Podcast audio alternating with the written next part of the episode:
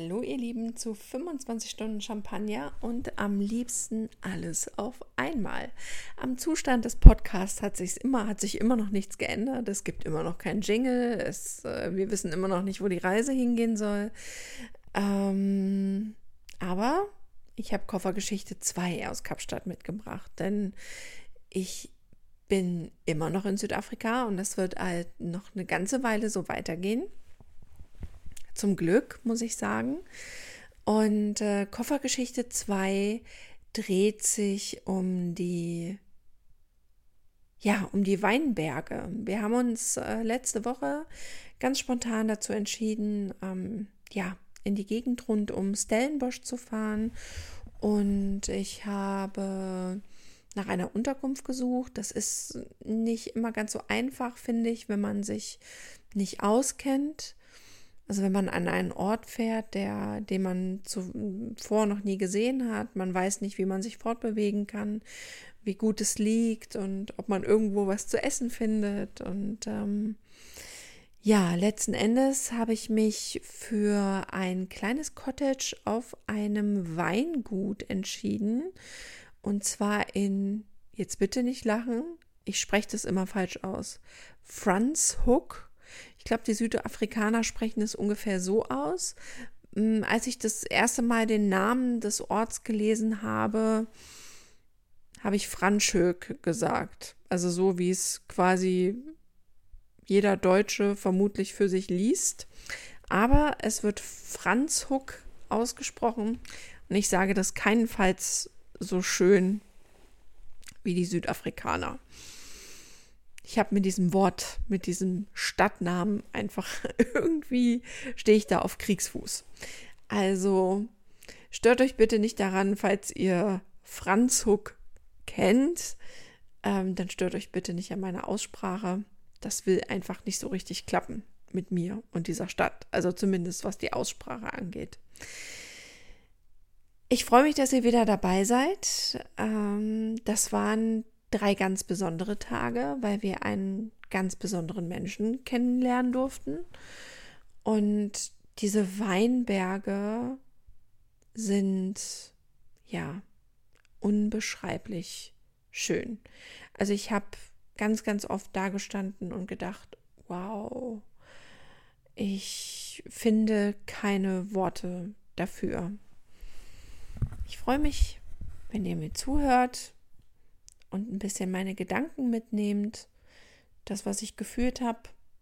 Ich hoffe, ich kann es transportieren. Und äh, ja, hier ist Koffergeschichte 2 aus Kapstadt. Oswald, Franz Huck und Stellenbosch. Ich muss es aufschreiben. Ich will es aufschreiben. Ich möchte mich für immer daran erinnern. Vielleicht kommt irgendwann der Tag, an dem ich diese Geschichten nur lese und sie mir selber nicht mehr zuordnen kann. Aber dann werden sie mir immer noch Freude bringen. Tag 5 in Südafrika und es fühlt sich an, als wären es schon fünf Wochen. Während ich vor fünf Tagen noch mit dem Ankommen kämpfte, ist es nun die zweite Heimat. Wir sind da mit Kopf, Herz, Bauch und Verstand. Jeder Schritt fühlt sich allmählich normal an. Verlasse ich unser Haus in Seapoint, um zum Supermarkt zu gehen, ist das wie Alltag und ich muss mich immer wieder schütteln, um zu begreifen, dass es eben nicht mein Alltag ist. Alltag ist Leipzig. Alltag ist irgendwie anders. Alltag beinhaltet nicht Sonne, Strand und Meer. Und trotzdem ist es irgendwie Alltag. Immer wieder schwirren die gleichen Fragen durch meinen Kopf. Wie fühlt man sich, wenn man wirklich hier lebt und jeden Tag auf diese Schönheit, die Südafrika bietet, zugreifen kann. Weiß man das dann noch zu schätzen? Mir treibt diese Natur regelmäßig einen Kloß in den Hals. Immer geht irgendwie ein leichter Wind. Die Nächte sind trotz des Sommers hervorragend auszuhalten. Kapstadt bietet eine unglaubliche Kulisse mit vielen Facetten, die pures Glück bedeuten. Südafrika hat sich förmlich in mein Herz gebrannt und das bereits vor über 20 Jahren. Kein Land hat je diesen Eindruck bei mir hinterlassen. Ich kann mich noch gut an meine Angst im vergangenen Jahr erinnern, dass meine Erinnerungen mich betrügen würden. dass die Zeit den Zauber dieser lang vergangenen Reise überholt hat. Wenn mich jemand fragte, was meine schönste Reise war, dann war die Antwort immer gleich. Südafrika. Es gibt keinen konkreten Grund dafür. Es sind vermutlich tausende Gründe. Eine Kombination aus Kulturen, aus Meer und Bergen, grandiose Weine, göttliches Essen. Zusammengefasst, es ist einfach ein Gefühl. Man kann der Geschichte Südafrikas an keiner Stelle aus dem Weg gehen. Es mag Armut und Kriminalität geben, aber auch verdammt viel Stolz auf Afrika, auf die eigene Kultur, die eigene Hautfarbe. Wir haben uns auf den Weg nach Franzog gemacht, in die Weinberge. Dieser kleine Ort ist circa eine Stunde Autofahrt von Kapstadt entfernt. Mit Uber macht das circa 35 Euro. Ein Witz, dafür lässt sich kein Auto mieten hier. Nein, wir haben uns vorher nicht belesen. Wir haben kein Wine-Tasting gebucht oder für ein Dinner reserviert. Wir binden uns nicht gern. Wenn es so nicht geht, dann geht es meist anders. Und mit konkreter Planung verbaut man sich ganz viel Flexibilität und den Blick nach links und rechts. Einfach drauf los. Irgendwas passt schon. Und es war tats tatsächlich noch nie anders. Wir beziehen unser Cottage auf dem Weingut La Châtaine. Ich hoffe, das sage ich gerade richtig. La Chatagne? La Châtaine? Ich weiß es nicht genau. Das Weingut ist ein absoluter Traum. Das Cottage auch. Die Einrichtung könnte von mir sein. Glaube ich jedenfalls. Ich mache unzählige Fotos. Ich glaube, meine Küche in Leipzig braucht dringend ein Makeover.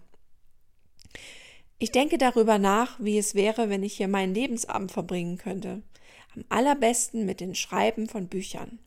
Katharina würde sie illustrieren und im Weingut Lamotte würden wir zweimal im Jahr Inner Balance Workshops geben. Ich träume vor mich hin. Dani würde Porträts in den Weinbergen fotografieren, Biene würde strukturieren und Uta würde mit ihrer Weisheit alles zusammenhalten. Auch in den Weinbergen kann man sich hervorragend mit Uber fortbewegen. Ich habe die Größe des Gebiets rund um Stellenbosch komplett unterschätzt. Man braucht Tage, wenn man wirklich alles sehen und aufsaugen möchte. Es ist Zeit für Lunch und wir werfen einen Blick in den vom Cottage erstellten Guide. Boschender Delhi klingt gut. Wir gehen vor die Tür und rufen per App ein Uber. Drei Minuten soll es dauern. Der Fahrer findet uns nicht und ich kann schlecht erkennen, an welcher Stelle er abhanden gekommen ist. Die Weingüter gehen immer sehr tief ins Land und manchmal spielt das GPS uns allen einen Streich. Wir sind kurz davor, die Fahrt in der App abzubrechen und auf einmal steht er vor uns. Wir steigen ein und lassen uns Richtung Boschendal fahren. Offensichtlich gehört unser Uber-Fahrer zu den gesprächigen Drivern. Das ist nicht immer so. Die Fahrt kostet um die 5 Euro und er macht daraus für uns eine super interessante Tour und erzählt ganz viel, was uns begeistert. Wir kommen während des Gesprächs mit Oswald so richtig in Fahrt. Bla bla bla. Die Vermieterin unseres Airbnb in Seapoint hatte uns schon angeboten, wenn wir Unterstützung für Daily Deals mit Uber brauchen, können wir sie gern fragen. Sie würde das dann für uns regeln. Aber irgendwie fühlen wir uns mit Oswald im Auto so gut, dass wir unseren eigenen Daily Deal mit ihm verabreden. Für den nächsten Tag um 10.15 Uhr. Im Boschender Daily geht mir das Herz auf. Diese Weinfarmen sind so unglaublich schön. Der Wind rauscht sanft durch die Bäume, man kann durch die Gärten streifen, vielleicht kreuzt eine Schildkröte den Weg. Das Essen und der Wein im Restaurant sind grandios. Wir zahlen fast nie mehr als um die 20, 20 Euro für zwei Personen. Das Preis-Leistungs-Verhältnis zum Essen gehen in Südafrika ist wirklich der Hammer. Wir machen noch einen Streifzug durch den Farmladen, nehmen etwas für unser Barbecue mit und fahren zurück zum Cottage.